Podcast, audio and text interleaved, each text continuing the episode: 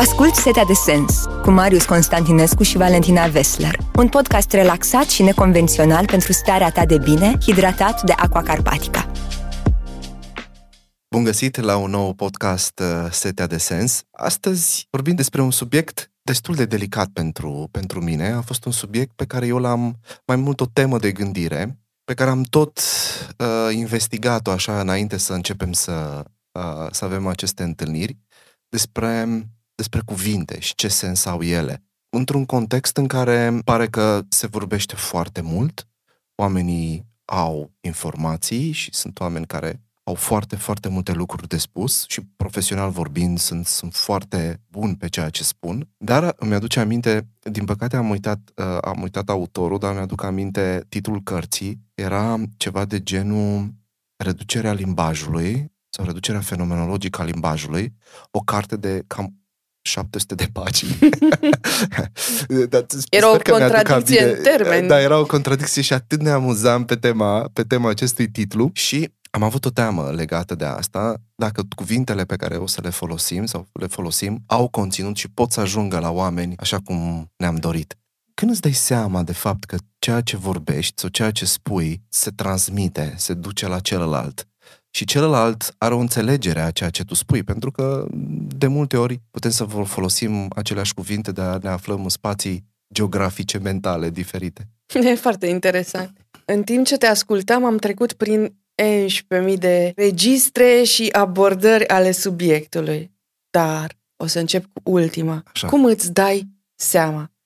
Când te uiți în ochii omului și povestești, în momentul în care n-ai mai pătruns, deci sensurile atribuite cuvintelor n-au ajuns la el, privirea lui se opacizează. Deci nu mai au sclipire, nu mai au curiozitate.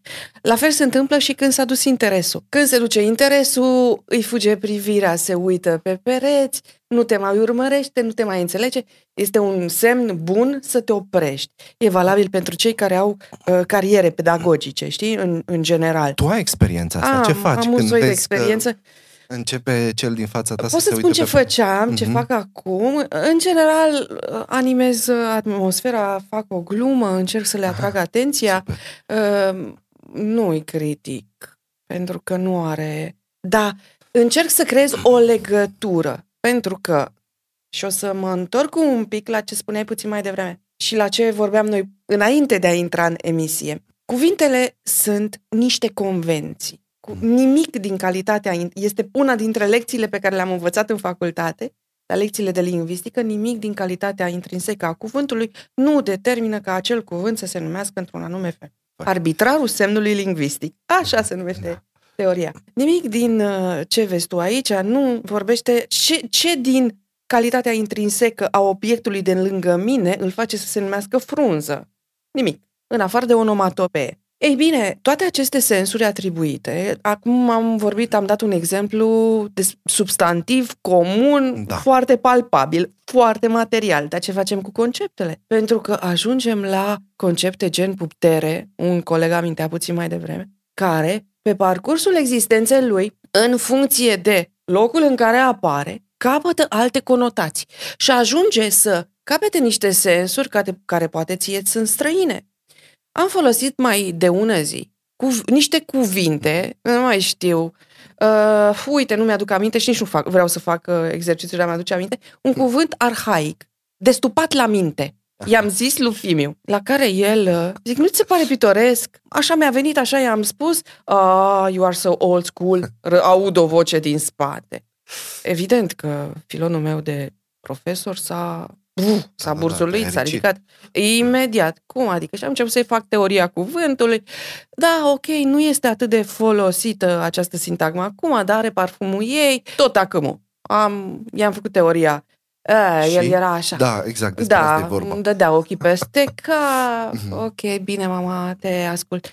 Zic, te rog frumos, hai să stăm un pic pe el să-l asculți. Asta nu înseamnă, eu am făcut o întreagă teorie a cuvintelor pentru că eu ego-ul meu trebuia să se manifeste, nu? Într-un anume fel. Dar până la urmă l-am prins în, în joacă și a început să construiască și el astfel de cuvinte. Revenind la ce, ce spuneam, sensurile sunt adăugate în funcție de contextualizarea lor, mai ales când vine vorba de concepte. Și uite așa ajunge un cuvânt polisemantic, nu? Adică e un, un fenomen pe care lingviștii le explică mult mai bine. Dacă aș avea timp și spațiu, aș putea să explic și eu mai în detaliu acum. E chiar meseria mea.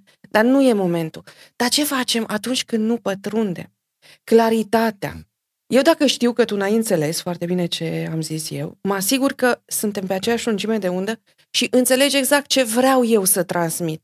Pentru că, până la urmă, cuvintele sunt niște vehicule care transmit ceva. Transmit ce simt eu, ce gândesc eu, felul în care mă port, o informație.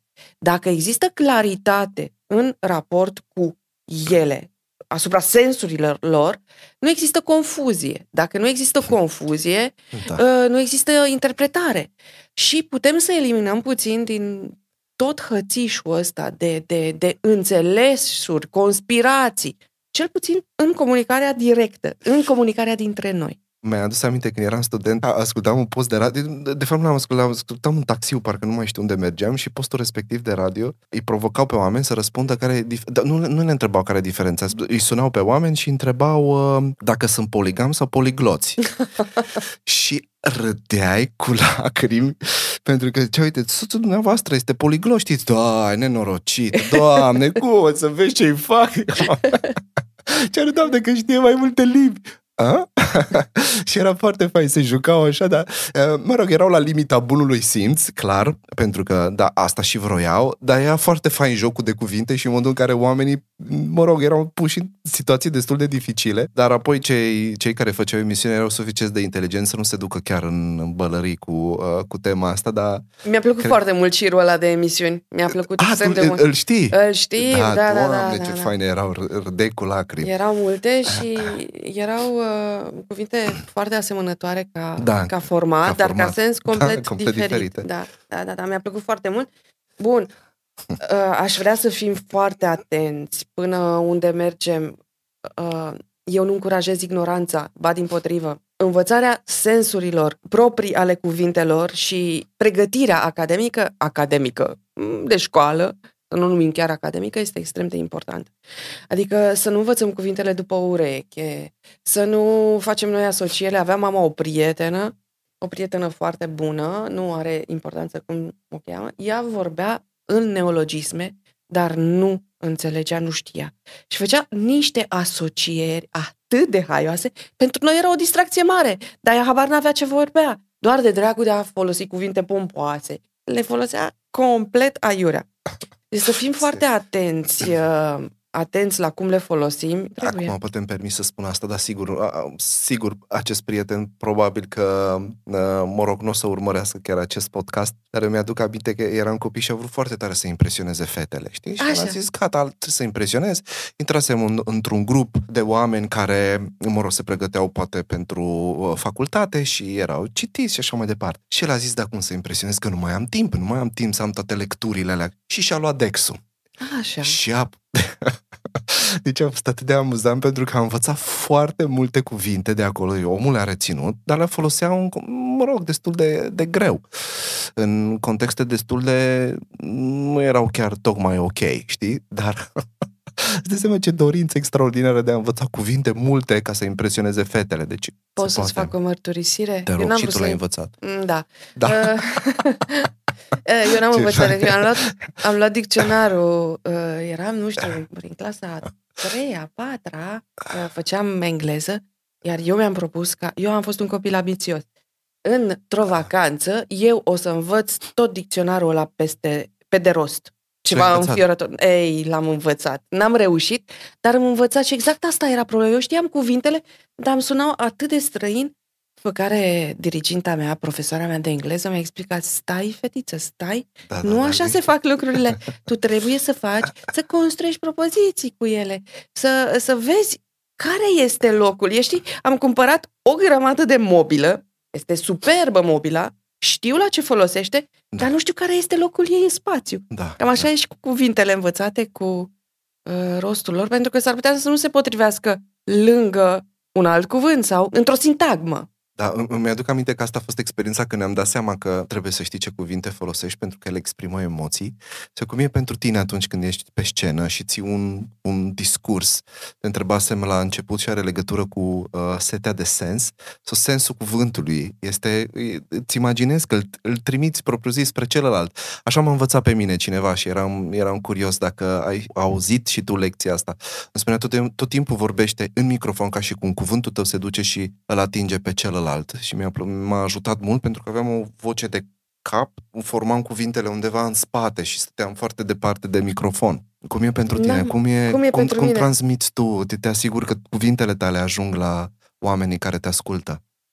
Am am auzit și o componentă tehnică și o componentă emoțională a întrebării. O să răspund la ambele. Eu nu am pregătire. O să răspund spunând că eu nu am o pregătire de vorbitor pe scenă. Este de la situație la situație, în funcție de audiență, în funcție de emoții, în funcție de lumini, în funcție de multe lucruri. Dacă reușesc eu efectiv să transmit exact ce îmi propun să transmit. Mi s-a întâmplat la un moment dat eu sunt liniștit așa de felul meu și nu fac probleme pentru lucrurile pe care știu că nu le pot controla. Da. Așa da. mi-e fira. Asta nu înseamnă că sunt uh, lipsită de emoții, Doamne da, ferește, da, da. dar în general mi le stăpânesc destul de bine și uh, trebuia să urc pe scenă, acordam un premiu la Gopo și vedeam actorii și actrițele care fremătau de emoție la intrarea în scenă și mi se Doamne, asta e meseria lor, dar de ce au atâtea emoții? Cum poate să mai aibă atâtea emoții când ei au fost pe scenă de atâtea ori? Mare lucru, uri pe scenă, dai un premiu, aia este. Asta se întâmpla da, în da. mintea mea. Și ajung eu pe scenă, în fața reflectorilor. Era beznă, nu vedeam pe nimeni. Doar îmi închipuiam că erau toți acolo și toți se uitau la mine. Doamne, deci a fost ceva da, îngrozitor. E, unde să mai spui ceva da, inteligent? Clar. Ia premiu de aici și du-te, femeie! Felicitări și la revedere! Ăsta a fost atunci context. Uh-huh. Altă dată, sub lumina reflectoarelor, când oamenii se uită la tine, când nu ai exercițiul ăsta de confruntare, exercițiul de confruntare vine, în primul rând, începe cu cel din fața ta să te uiți în ochii lui. Clar. Mulți nu au acest da. exercițiu da. de confruntare. De aceea, eu aș recomanda multora să ia lecții de actorie. Mm. Minunat. Să intre în rol, da. să învețe, ca să poată să transmită. Deci un, un, un actor adevărat, un actor care simte emoția, îl simți. Cam așa și cu noi. Cu acest sfat încheiem și noi podcastul de astăzi, uh, Setea de Sens, lecții de actorie pentru a putea să exprimăm cuvintele poate mai bine și să le așezăm și în conținut, să nu trimitem vorbe goale. Îți mulțumesc, Valentina, și te aștept într-un nou episod. La revedere! Ai ascultat Setea de Sens, un podcast pentru starea ta de bine, hidratat de Aqua Carpatica.